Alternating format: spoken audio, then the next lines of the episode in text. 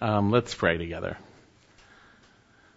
Father, we so look forward to what you have prepared and are preparing for us when we will be with you and your Son in glory. Father, we thank you for your love and mercy and kindness that brought about our salvation through your Son Jesus. And Father, you are working on us now. And uh, Lord, we're in this world of sin and darkness and evil, Lord God. And yet uh, we are on our way to glory. We're just temporary residents here. Lord, I pray as we look in your word that you would encourage us, uh, that uh, we would be strengthened in our faith, that we would be uh, resolute, standing firm by your strength uh, as we uh, sojourn on our way to glory with you. Pray this in Jesus' name. Amen. Well, if you are a true believer, you know that uh, uh, when you come to Jesus Christ, it's not uh, uh all wonderful, wonderful. Um, it is wonderful, wonderful that we're saved, and we praise God for that, and that is the most glorious, wonderful thing. It is wonderful, wonderful that we will be with Him forever. But after a little while, the reality sets in. We are still here on earth. We are still uh, beset with these bodies of sin. Yes, redeemed, uh, a new new person in Christ. But we also have temptation. We have Satan. We have the world, which is flowing the opposite direction. And within that, we are in a struggle, on a daily struggle to trust the Lord Jesus, to focus on Him, to believe what He has said. And sometimes in that struggle, it can get discouraging and we can even be tempted to lose heart as our eyes are so subtly pulled away from Jesus onto the difficulties that truly are in this life. The temptations, difficulties, snares, whatever it might be. But that's not God's desire for us to get uh, discouraged and lose heart. That is not His will. His desire for us is to be encouraged and to endure. And so today, in our last week before we start our look in Colossians next week, I wanted to look at a passage that would be an encouragement for me, first and foremost, and then for you. I want to, as I mentioned, I study first that I would be changed by it, and then that we would be changed by it. And so, would you turn your Bibles to Hebrews chapter 12? And this is a very familiar passage, but it's one that is worthy of being reminded of for each and every one of us. Now, the context of the book of Hebrews, uh, the unknown inspired author is writing sometime between 33 AD, after Jesus has uh, ascended, and sometime before 70 AD, where the temple was destroyed. And we know he is writing exclusively to Hebrew believers who were suffering for their faith. But yet there were those within the group of Hebrew believers who identified as believers who were tempted to turn away from the only salvation there is in Jesus Christ back to Judaism. And so throughout this book, there are warnings for those who would turn away from the only way that one can be saved through Jesus Christ. And then for the rest of believers, the, the author makes a case that is encouraging for us and also that to discourage those to turn away from Jesus, but to encourage them to Him, uh, that Jesus Christ um, is superior in all things. And he goes in and lays the foundation uh, in the beginning of this book, sharing that it is God has given us what we need. Yeah, we have everything. He has spoken to us through His Son, Jesus Christ. And then he bookends that in chapter 12, verse 25. Therefore, listen to Him. Listen to Jesus. And within that portion in the middle there, then he shares uh, how Jesus is superior to the angels, the messengers of the Old Covenant and that Jesus is superior to Moses, the apostle of the Old Covenant, and makes the case that Jesus is superior to the uh, priesthood because he mediates a superior covenant uh, which is based on his once for all sacrifice for sins, which brought eternal redemption and forgiveness of sins and access to God. And so it is all about Jesus Christ, and all the old covenant was pointing to him, and he is the one who fulfills those truths concerning the Old Covenant. And then we see in chapter 10 what should be our response to so great a salvation that we should be continually drawing near in faith, hoping continually in Jesus Christ, loving Him by loving and serving His body. And then there's a serious warning not to forsake uh, the assembling together and to, seeking to stimulate one to love and good deeds, not to forsake doing that. Because if we do, uh, maybe something's wrong. Maybe we never come to faith and there's judgment awaiting. But in light of that, the judgment for those who were fakers, who weren't turning to Jesus but were about to turn away from him, there was an encouragement to believers that they haven't apostatized, an encouragement that they are going to endure. And we see that in the end of chapter 10. And then we come in to chapter 11 where we see God's testimony of those who actually did endure by faith. They endured as they trusted the Lord Jesus Christ. They made it to the end. They endured. And we see that the lifestyle of Old Covenant saints is the same lifestyle we should have. Faith. Trusting the Lord. And that will produce endurance. And then we move into an exhortation in chapter 12 in light of all those Old Covenant saints who endured the difficulties, terrible difficulties, but made it to glory in Jesus Christ, that we too are to run this race with endurance. So let's take a look at our passage, Hebrews chapter 12, uh, verse 1. Therefore, since we have so great a cloud of witnesses surrounding us, let us also lay aside every encumbrance and the sin which so easily entangles us and let us run with endurance the race that is set before us. Fixing our eyes on Jesus, the author and perfecter of faith, who for the joy set before him endured the cross, despising the shame, and has sat down at the right hand of the throne of God. For consider him who has endured such hostility by sinners against himself, so that you may not grow weary and lose heart. The reality is we are all tempted to grow weary and lose heart. Otherwise, God will not share this for us. We have, uh, again, the world, the flesh, and the devil all pulling our eyes off Jesus if we're, if we're listening to that rather than focusing on Him. Indeed, we need endurance. Look back in chapter 10, verse 32. The author writes to believers in light of those who would fall away, hey, you guys aren't going to fall away. I want you to remember something. And he's going to share here. But remember the former days, 1032, when after being enlightened, that means they, they were enlightened. They, they, they, they understood the truth of the gospel and they had responded. You endured a great conflict of sufferings, partly by being made a public spectacle through reproaches and tribulations, and partly by becoming sharers with those who were so treated. For you showed sympathy to the prisoners and accepted joyfully the seizure of your property, knowing that you have for yourselves a better possession and an abiding one. When they came to faith, they understood that and they suffered. They saying, remember those days? Therefore, do not throw away your confidence, which has great reward. Notice he says here, for you have need of endurance, so that when you have done the will of God, you may receive what was promised. We have need of endurance also. You see, the Hebrews had suffered greatly for following the Lord Jesus, and time had passed, and they were tempted to be discouraged, and even maybe even give up. And they were in need of endurance, endurance, and so are we. So how can we run this race of the true, genuine Christian of li- Christian life to the end, uh, to glory? How can we do so? Well, first of all, we need to run the right race. You know, sometimes people come to faith and then they get involved in teaching that tickles their ears and tells them all about a race that has nothing to do with what God is doing in this world. It is a different race. It's a different path. We need to be on the right course. We need to be on the right race. Notice what he says here. Therefore, since we have so great a cloud of witnesses surrounding us, let us also lay aside every encumbrance and the sin which so easily entangles us, and let us run with endurance the race that is set before us, ha- for us, fixing our eyes on Jesus now, grammatically, everything in this passage in verses 1 and 2 hinges on this term, let us run. That's really the command, in a sense. We have let us run with endurance, uh, laying aside every encumbrance and every entangling sin. Let us run with endurance uh, the race that is set before us.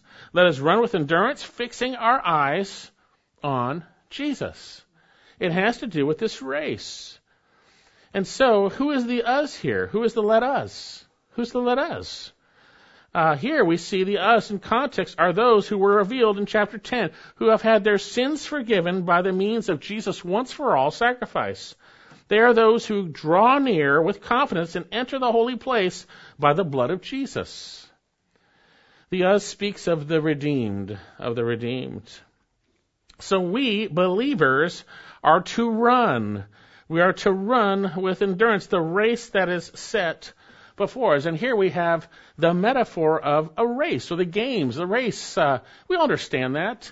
Uh, you look at the Olympics, they have races where you have a group of people and they're running and there's a prize at the end. It's a specific course. You know, if you go watch a race, they don't run wherever they want. It's a race that is set for them and there are rules to that race. There is a path that they must run in that race. And notice in our passage it says that, uh, says, uh, we are to run the race uh, that is, the, first of all, we're to run it with endurance, the race that is set before us. Now, this term race is an interesting word. It's the word agona. Uh, speaks of uh, that which is an intense athletic contest, that which has exertion and self-denial in the face of opposition, conflict, and struggle. Uh, it's translated agony at times. Think about that. I mean, I thought about it actually as I was studying this, you know, because I used to run, you know, and used to be very athletic in, in the old days. And you know you would exert yourself. You would run hard. You would go to to the to the to the fullest extent of what your body could do to try to win the race. There was exertion. There was self denial that's and so we have this metaphor of a race. And indeed uh, this word is also uh, translated fight 1 Timothy uh, 6:12 fight the good fight or race of faith fight the good fight the conflict Fight that good fight of faith. Take hold of eternal life to which you were called. And you made the good confession in the presence of many witnesses. 2 Timothy 4 7, Paul says in the end of his life, I have fought the good fight. Now notice he says here twice to Timothy, in 1 Timothy and 2 Timothy, it's a good fight. We go, it's not so good. I don't like it. All right? I don't like the difficulties. Well, it's a good fight because God is using those difficulties to make us like Jesus Christ. And He has a pre-planned course for us on this earth for our sanctification on the road and race to glorification. And we are to run the race. And notice He says here, that is set before us that is set before us. It's just an interesting word. This word translated set before spoke of that which was exposed to view on public display. Often it would be used of dead bodies. If, if a body was laid out uh, for public display, that's what it was. It was set before us. It's public. It is obvious for all to see. Is set before us. And folks, God is saying here, the race that is before us is publicly there. It is not a mystery to what God's will, as we will see, is for us in this life. It's not a mystery. God has revealed what this life is about for believers. He has revealed the many facets of this race and of our sanctification in the midst of that. And so, he says, run it that, that race which is set before us. And keeping with the metaphor, we have the start of this race. When we were justified by faith in Jesus Christ, when we believed in Him, that is when the race started. And we have the course. It is that which God determines and lays before us public, as we'll see, through His Word, by the way. It's not a mystery. Uh, it is our sanctification being made like Jesus Christ. And then we have the finish, eternal glory, eternal glory in that. And so, sadly, uh, many get sidetracked. Indeed, many start the race. They realize what it's about, but they get sidetracked and they are not running, or they are running in the wrong race. Uh, there are a lot of bad teachers out there which make the walk in Jesus Christ totally different than what the Word of God says. Be very careful that we do not listen to voices that are not of God. We need to hear the Word of God and follow the God of the Word, as we're going to see. And so then we have this race set before us. And where is it and how is it set before us? I've alluded to this already. It is revealed to us in the Word.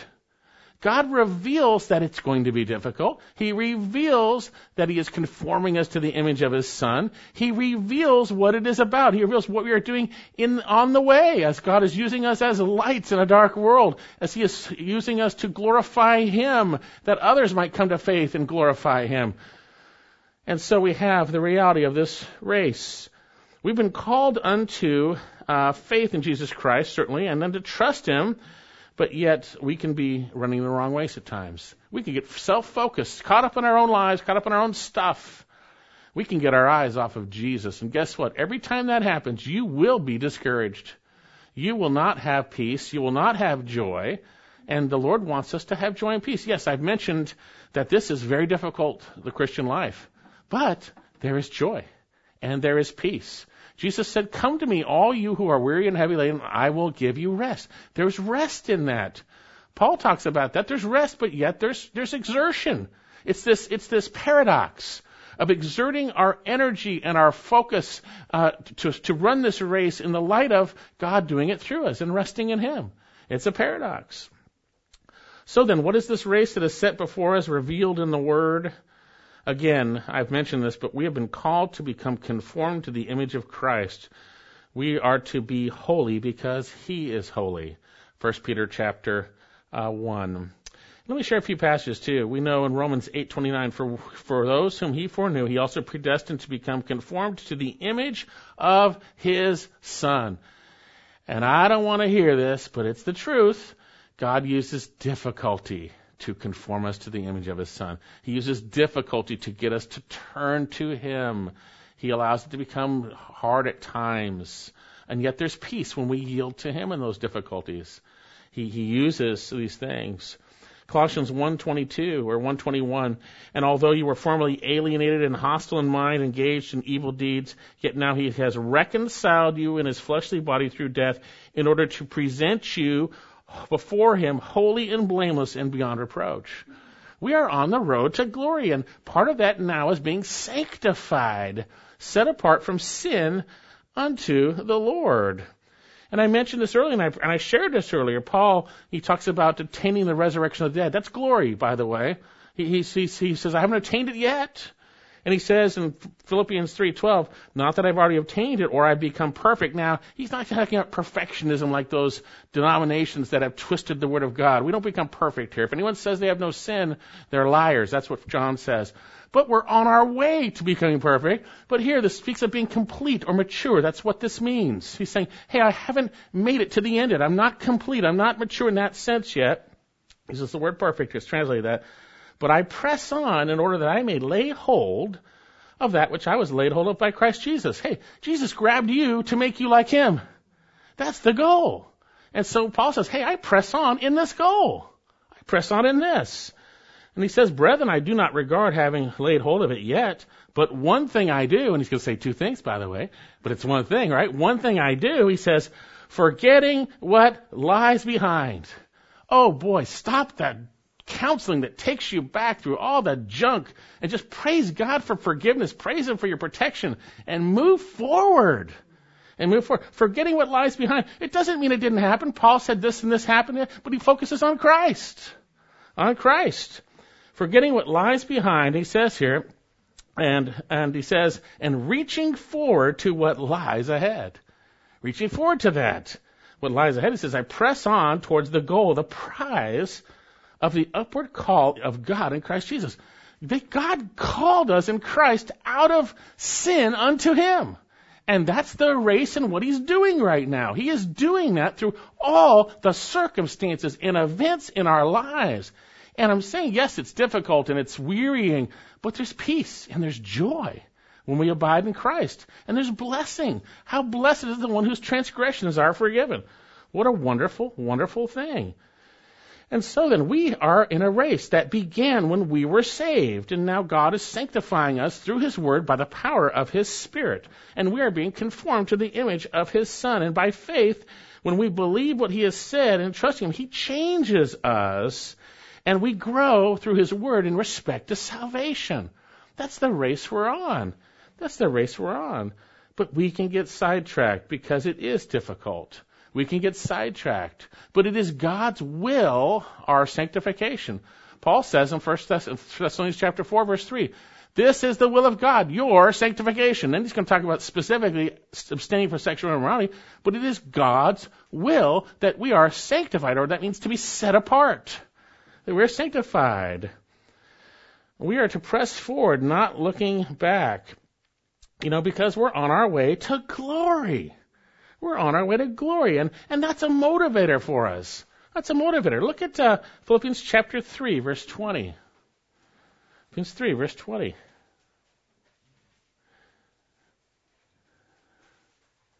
And he doesn't say, you know, you fight the good fight of faith or you run the race and make sure you make everyone around you is running it too, you know. It's about you personally, right? Yes, we want others to follow Jesus Christ and there is a right way to love and share that they might be motivated to do what is right. But this is about us on our way to glory, okay? Philippians 3:20 For our citizenship is in heaven from which we also eagerly wait for a savior the Lord Jesus Christ who will transform the body of our humble state into conformity with the body of his glory by the exertion of the power which he has even to subject things all subject all things to himself we're on our way to glory and we're waiting for Jesus to finish the job right 2 Corinthians chapter 4 verse 16 let's turn to 4:16 and we're rapidly finishing up 2 Corinthians on Wednesday night this is part of it is the apostle Paul is not discouraged through the almost almost dying in situations, through going through difficulties. He's not he's not discouraged. Notice what he says here. 2 Corinthians 4:16. Therefore we do not lose heart. Uh, but though our we do not lose heart, but though our outer man is decaying, yet our inner man is being renewed day by day. For momentary light affliction is producing in us an eternal weight of glory far beyond all comparison. While we look not at the things which are seen, but at the things which are not seen. For the things that are seen are temporal, but the things which are not seen are eternal. This is the good fight of faith. It is the race. It is a race where we are called to die to ourselves, uh, to live to God by His will. But there's a struggle in that because we know we fail. And we do have an enemy, and we do have this flesh, and we do have temptation, and we have the world going the opposite direction. But God is using even those terrible things to cause us to turn to trust in Jesus Christ. Turn to trust in Jesus Christ. So then, we should be running this race, this struggle by faith. And you say, well, what is His will? I shared it already to be sanctified, but let me share some passages about that. Um, 2 Thessalonians chapter 2, verse 13. I'll read this for you. But we should always give thanks to God for you, brethren, beloved by the Lord, because God has chosen you from the beginning for salvation through sanctification by the Spirit and faith in the truth. We are set apart when we believe what God says and abide in Christ Jesus. His Spirit empowers us to be different, to be changed. As our minds are renewed, we will then demonstrate what the will of God is. Romans chapter 12.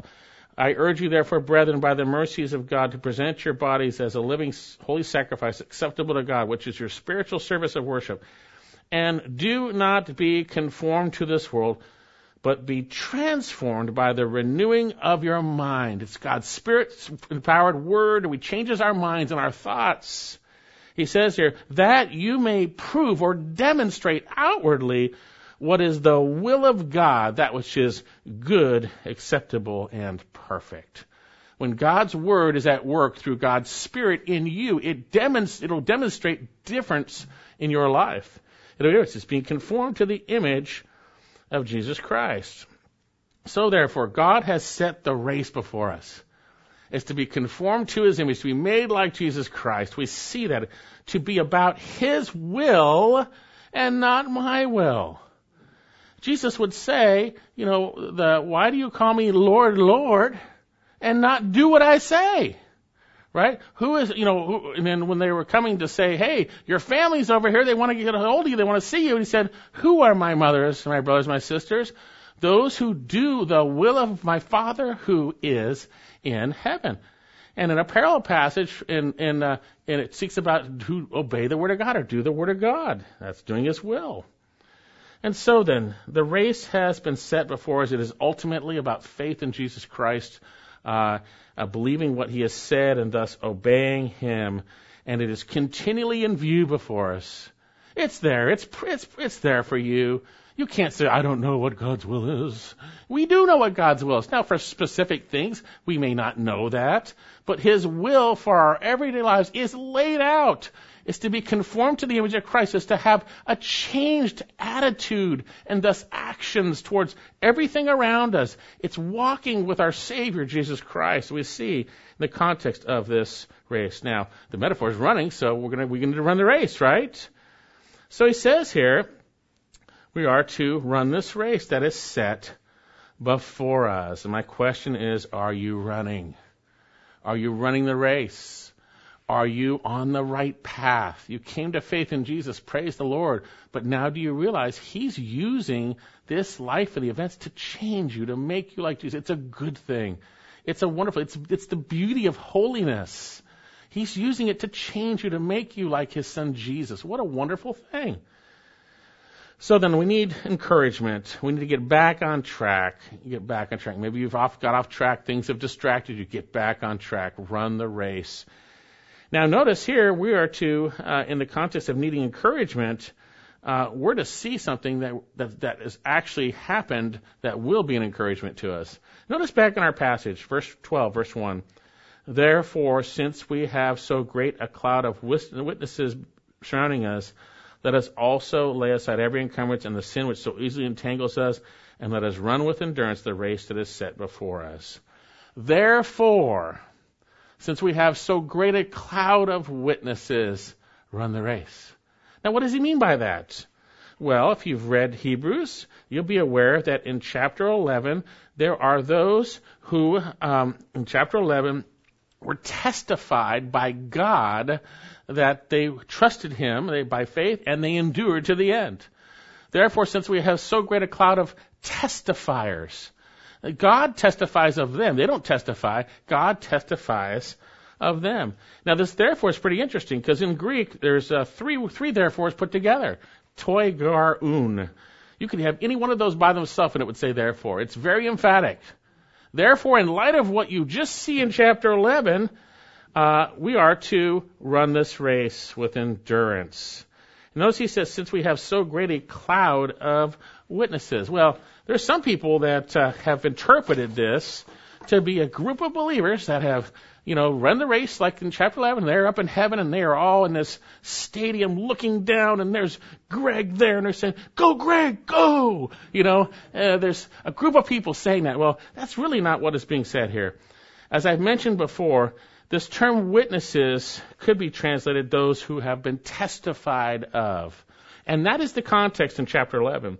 You might remember that all the men and women there did not testify of themselves, but were testified of God.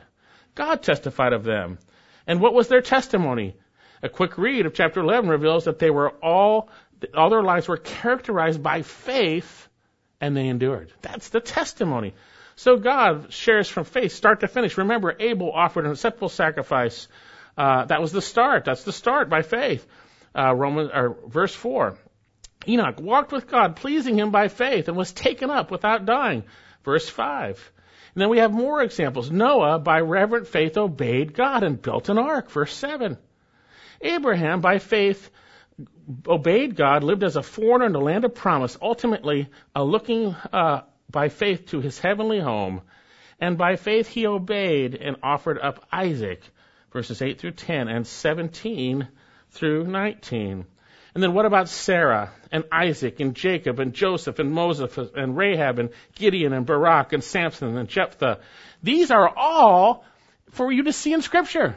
They are publicly displayed. It's a cloud of testifiers that say and show through their lives that God shows that they trusted the Lord and they endured to the end. They believed what God said. They're examples of those who even messed up, right? A lot of them Yet they believed God. They believed His word. And they obeyed and endured. They finished and they won that race, per se, in that, in that metaphor. They fought the good fight of faith to the end.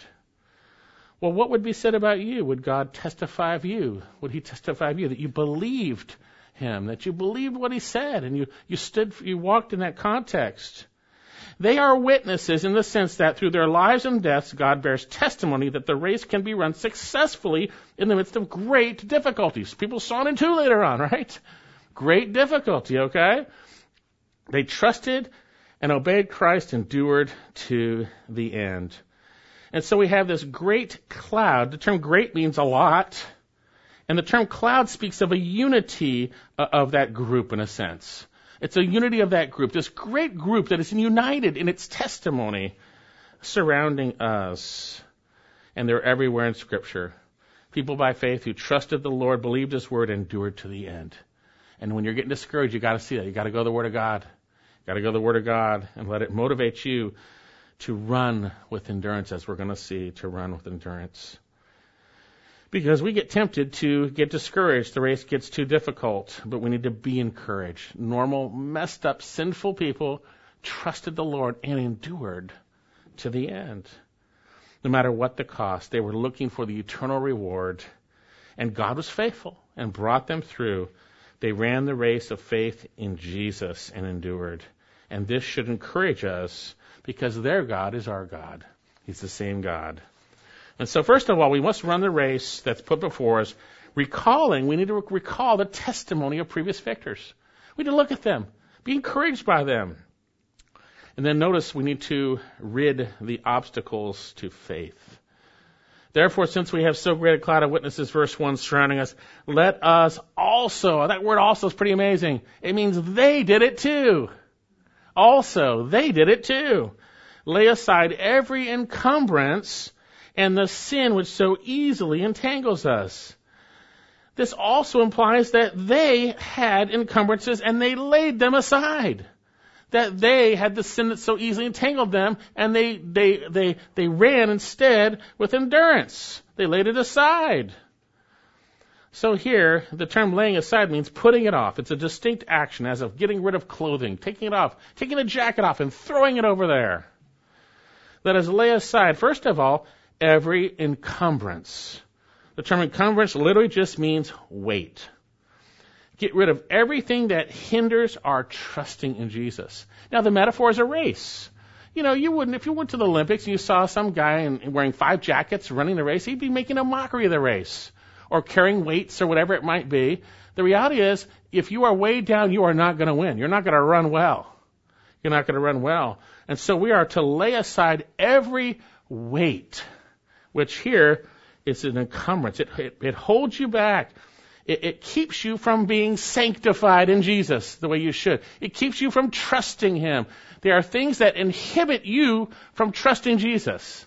That's really what's going on here. There are weights or encumbrances and not even outright sin. Just says weight.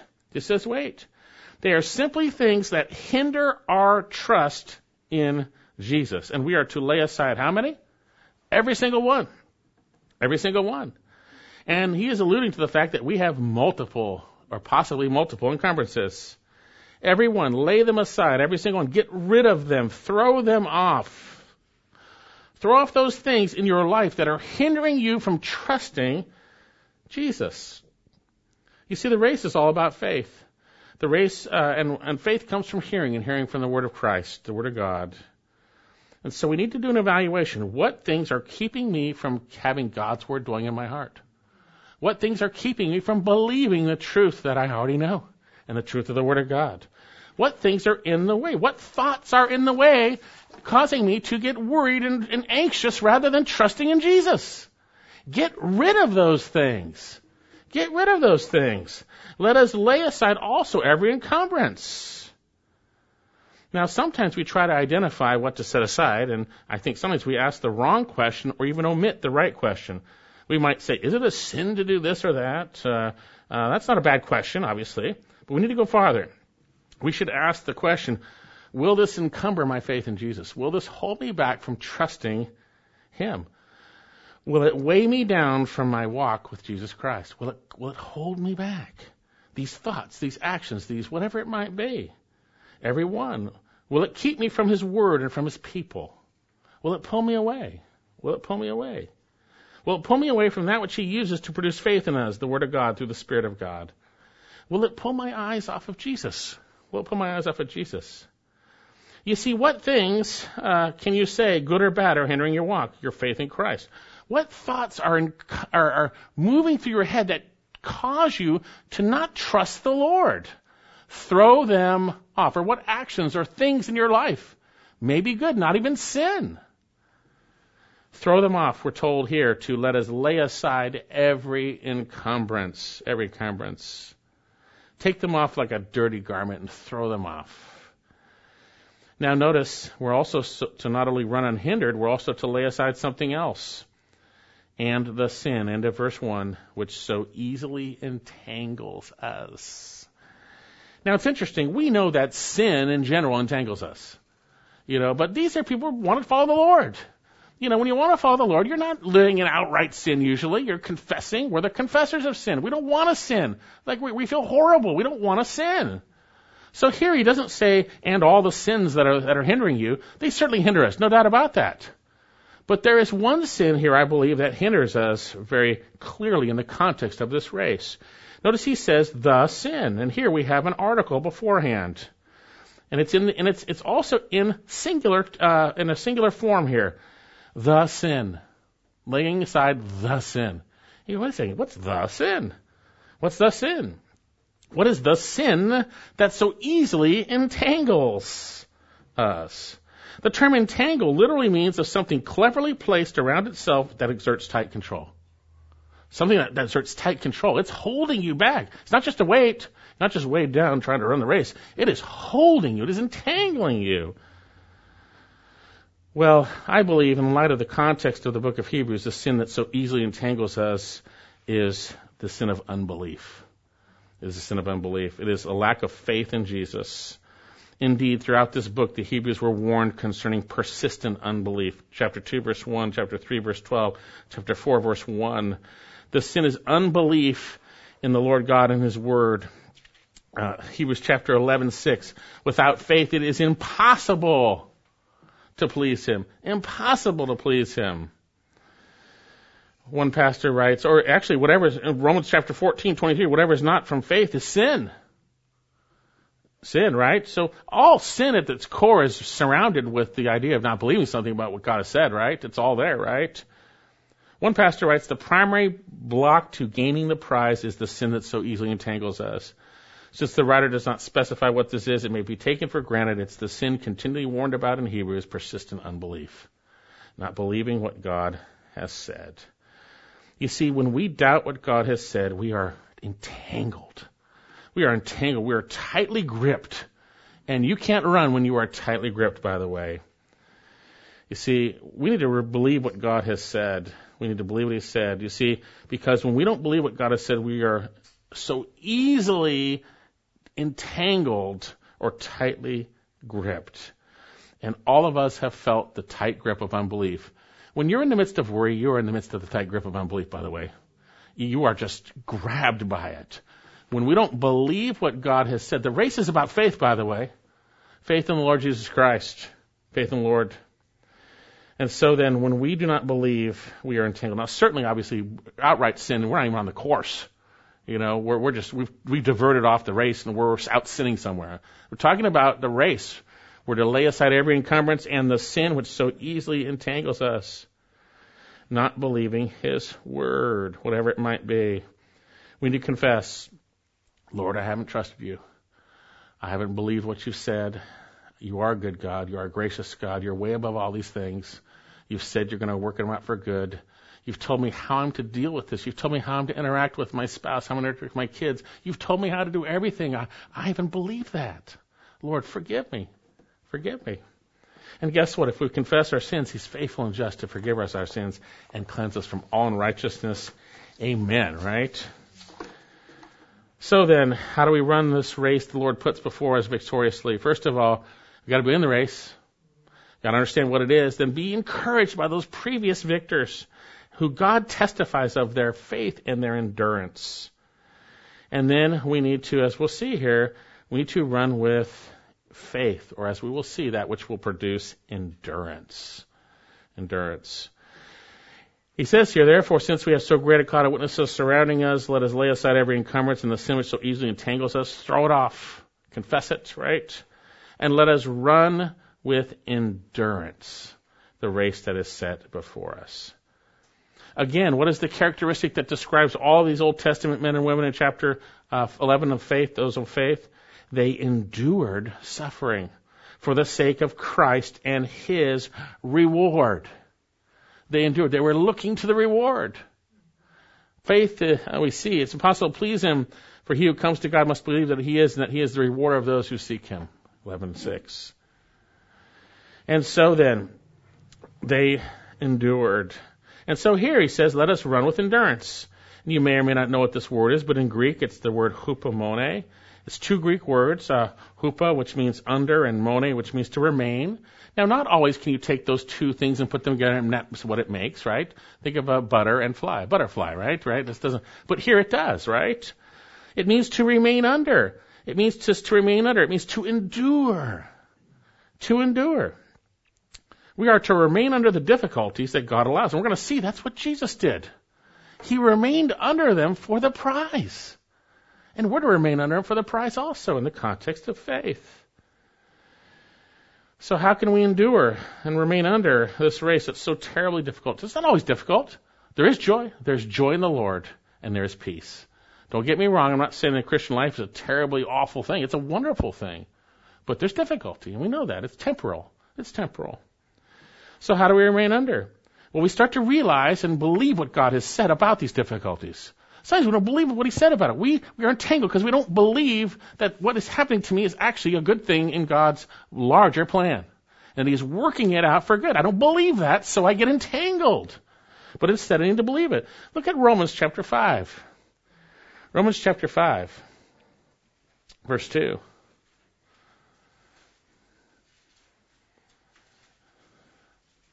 Through whom, speaking of Christ, we have obtained our introduction by faith into this grace in which we stand. And we exalt or boast in the hope of glory. We're looking forward to glory. We're like, wow, we're going to be glorified. And here, and not only this, but we exalt, ooh, in our tribulations, ooh. We can exalt in glory. That's really great, right? We don't exalt in our tribulations. Well, here he says we exalt him, knowing something.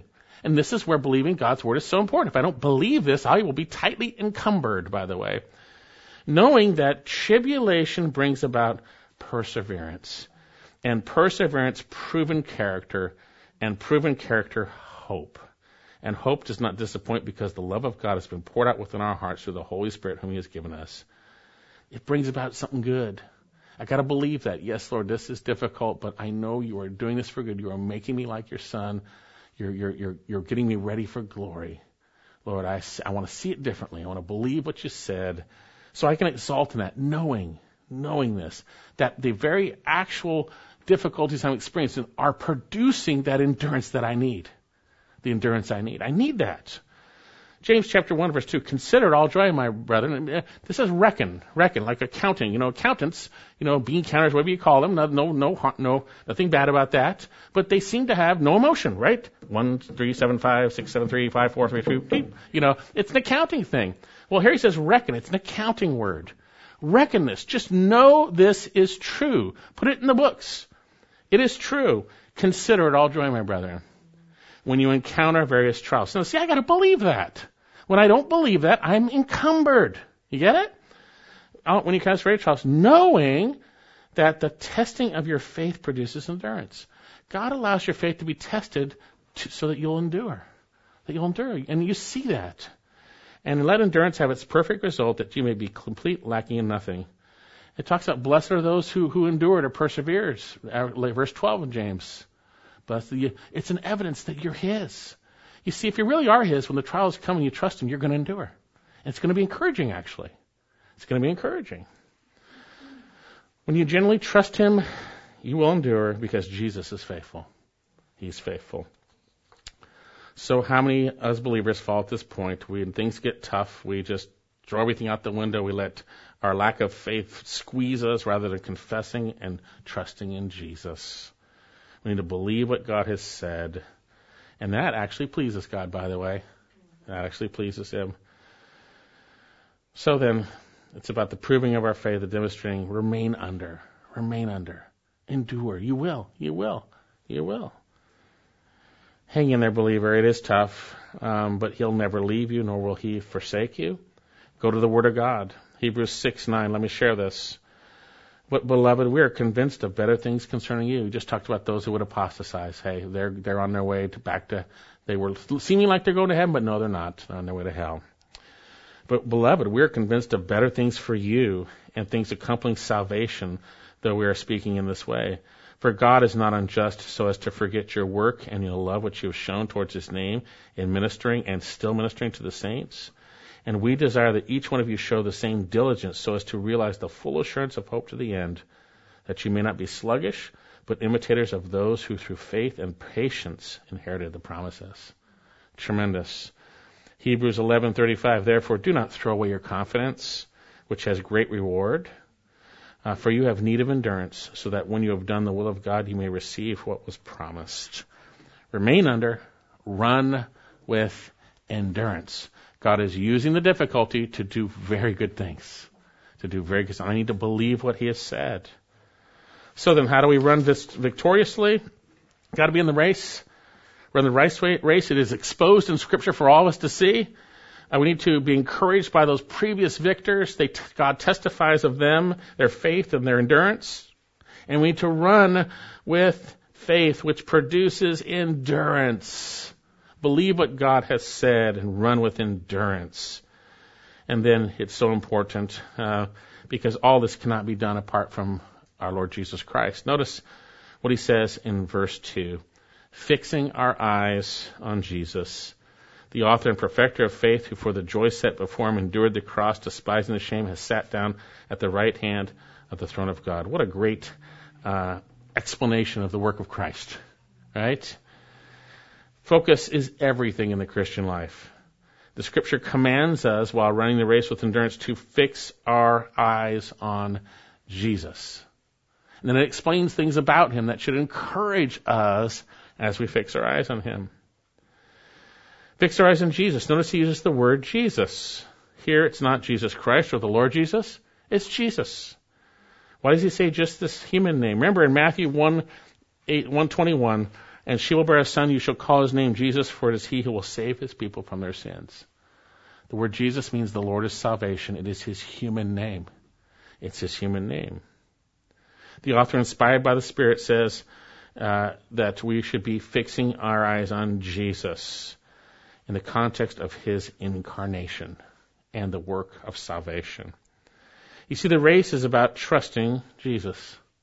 A wonderful song, Trusting Jesus, right? It's about faith in Jesus. And so he says, fixing our eyes on Jesus, aphorao. And that literally means to look away from something unto something. I need to get my eyes off of what I'm worrying about, confess it, and get my eyes on Jesus, who is way above the little problems I'm worrying about. But He's gracious, He's kind, He loves us. He's not going to put us down if we come to Him with those problems. He wants us to bring them to Him. It speaks of looking with undivided attention. We have a little puppy, and when I say, Artie, come, he runs and he can't, he looks at me because he knows he's getting a treat. And he will not turn his eyes away from me.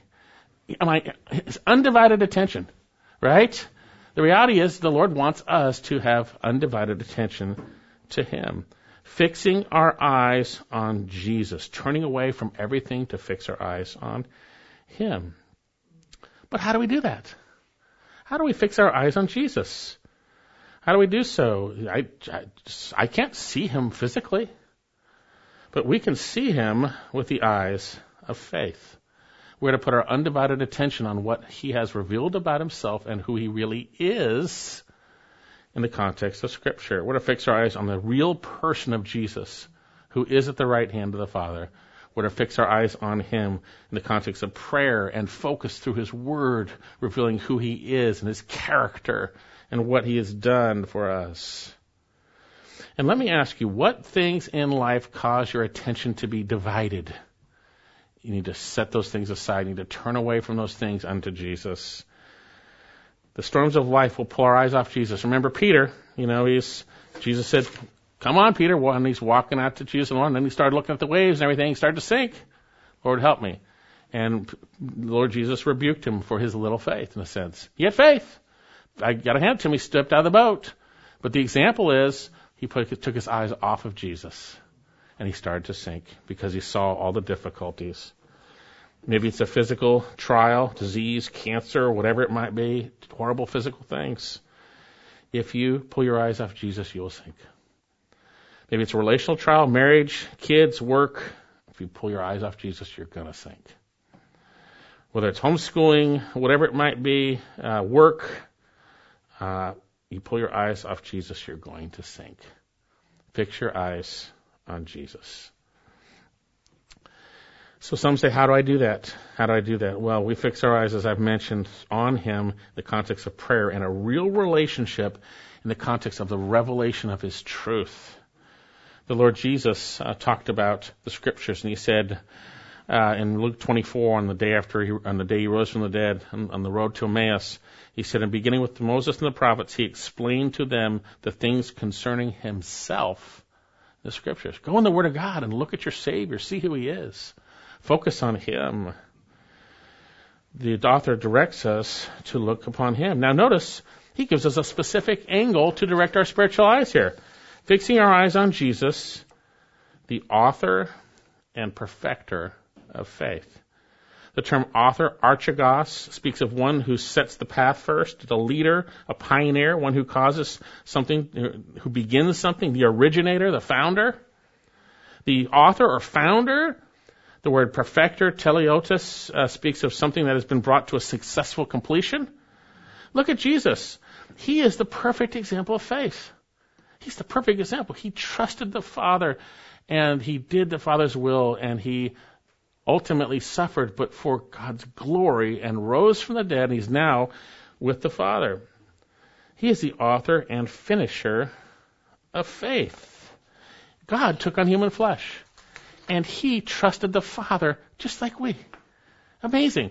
He kept entrusting himself to the one who judges righteously. Look at Jesus. Look at God in human flesh through the Word of God. Focus on Him. Tremendous reality. Tremendous reality. You see, we can't muster faith. We need to look at Jesus from His Word. Faith comes from hearing and hearing from the Word of Christ. One pastor writes concerning Jesus and his humanity Jesus has gone before us in this race, uh, kept faith. He knows the need for it. He himself ran the race. He laid aside every encumbrance, every tie to friends and family. He set his face against the popular sin of unbelief, daily lived in patient perseverance. Now, this is all without sin, trusting the Father to work out everything for him. He's our perfect example. Example. So then, keep your eyes on Jesus. And notice, this should be more of an encouragement because of what he did. Notice it says here, who for the joy set before him, he endured the cross, despising the shame, and has sat down at the right hand of the throne of God. He successfully ran the race. Well, obviously, he's our God, and if we abide in him, we'll successfully run the race, right? He is the author of faith. He endured. He remained under the suffering of the shameful cross. He remained under he remained under. In his perfect faith, he endured. Jesus, being fully God and fully man, went through the greatest trial any man could go through. Yes, people have been crucified. Yes, people have died. But no one has ever left their exalted state as God to enter the sinful sphere of their creation, to leave perfect holiness, to enter the sphere of shameful sinfulness, yet without sin, uh, to relinquish divine prerogative and walk by obedient faith, doing the Father's will to be put to death and bear the sins of the world, the Holy Son of God, bearing our sin on the cross. No one has suffered shamefully like this. But he did. He endured the cross, despising the shame, and has sat down at the right hand of the throne of God. He endured. And he did so for the joy set before him. The term joy set before him means the joy exposed to public view, just like that other word earlier that Joyce said. It was public before him. It's it's clear. Now we often in our see that as our redemption alone, and certainly that's part of it. Yes, why did he come to die for our sins to bring redemption? Right? That's a major part. Remember, it's through Jesus' death that he brought many sons, bringing many sons to glory. Hebrews 2:9, but we do not see him who has been made a little while over than angels, namely Jesus, because of the suffering and death crowned with glory and honor. But we do see him. I said, do not. We do see him. Think about it, bringing many sons to glory, but that's only half of it. Bringing us to glory brings glory to the Father forever and ever and ever. Look again at Philippians chapter 2. Philippians chapter 2. And as you are um, going there, I want to remind you when the Lord prayed in John 17, He said, I have glorified thee on the earth, having accomplished the work which thou hast given me to do, and now glorify me thou together with thyself with the glory which we had before the world was, for the joy set before him, right? Philippians 2 verse 8, and being found in appearance as a man, he humbled himself by becoming obedient to the point of death, even death on the cross. He died for our sins according to the Father's will. And notice what? Therefore, also God highly exalted him and bestowed upon him the name which is above every name, that at the name Jesus of Jesus every knee should bow, and of those in heaven and on earth and under the earth, and that, every tongue should confess that Jesus Christ is Lord to the glory of the Father. For the joy set before him, he's our perfect example. And so, with that in mind, we see that the author here has said no less than five times he sat down at the right hand. He completed the work. So, when you are discouraged, fix your eyes on Jesus who endured the cross, died for your sins, and rose from the dead, and is at the right hand of God. Fix your eyes on Jesus and what he has done for you, for God's glory, and for you. Fix your eyes. He made it, and we are in him, and so will you, right? So will we. Now, here's the point. Uh, therefore, consider Jesus so that we don't get discouraged. Look at verse 3. For consider him who has endured such hostility by sinners so that you may not grow weary and lose heart. That's the danger. We can grow weary and lose heart when our eyes are off of Jesus. And he says, so then, consider him. The term here is analogizomai. It speaks about spe- thinking carefully. Think carefully about Jesus and what he did for you and how he endured. And now he's in glory. You endure, you'll go to glory. Well, obviously, will in Christ, but we are to be set apart and be like Christ, to be more like Him. Think carefully about Jesus. Consider carefully or attentively. I don't think we do that very much when we're worrying about stuff. We need to think carefully about Jesus. And it's in a tense, it means just do it. Just think about Him carefully. Jesus, as our perfect example, entrusted himself to the one who judges righteously in the midst of suffering and death, focused on the prize, and God perfectly brought him through and accomplished his salvation plan. And when we are focused on Christ by faith, we will too be brought through by our Lord. Consider Jesus. Hey, he had endured such hostility by sinners. And consider it so that you may not grow weary and lose heart. I posit to you there's some who have maybe grown weary and lost heart. You need to confess your your sin, uh, unbelief, your distraction. Throw away those encumbrances. Throw them off. Trust in Jesus. Trust in Jesus. You see, this word "grow weary" uh, means uh, uh, literally weary your souls. Literally weary your souls. A sin or a sick soul, a weary soul. We don't want to be walking around weary souls. Uh, unbelief will bring that. A lack of focus on Jesus will bring that. Don't don't be that way. That doesn't bring God any glory. Consider him who, through such hostility, who has endured such hostility by sinners against himself, so that you may not grow weary and give up, lose heart, give up. So, what's the solution? Fix your eyes and consider Jesus. There's no way around it, brothers and sisters. If we don't set our heart and mind on our Savior who died for us, you're going to lose heart. That's really it. Fix your eyes on Jesus. Consider Him. So then, we are in a spiritual struggle. We're in a race. And how can we run this victoriously? How can we do so? Well, first of all, we need to be in the right race. We need to be running this race of sanctification, being made more like Jesus Christ, right? That's what we're doing. Secondly, we need to be encouraged by those who ran victoriously, who trusted the Lord and endured. You see them all throughout Scripture. Third, we need to run with faith, which will bring about endurance. Run with endurance. And fourth, we need to run with focus on Jesus alone, considering Him and His work on the cross. Well, some of you today are not even in the race. You don't know the Lord Jesus, and God is gracious. He calls upon everyone to believe in His Son Jesus. Believe in the Lord Jesus Christ, and you will be saved. Call upon Him, and He'll save you. I'm a sinner, Lord God. I've sinned greatly. Forgive me of my sins. Jesus, I believe you died on the cross and rose from the dead. Lord Jesus, save me. He will save you. He will save you. Then for you and I, we need to be in the race. We need to confess sin. Uh, we need to tell Jesus we're going to do whatever he wants to do in this race. We need to understand when it gets tough, he's doing it for good. He's, he's, we can even exalt in our tribulations, knowing what he's doing. We need to know that. We need to set aside in Congress, in Congress, encumbrances, right? We could set Congress aside too, right? But uh, set aside every encumbrance and unbelief, right? Unbelief. And fix your eyes on Jesus and consider him and what he's done for you. Let's pray. Father, thank you for this encouragement. Lord, thank you so much. And I pray that we would not grow weary and lose heart, that we would fix our eyes on Jesus, your Son, that we would consider him who has endured such hostility from sinners against himself, so that we would not grow weary and lose heart.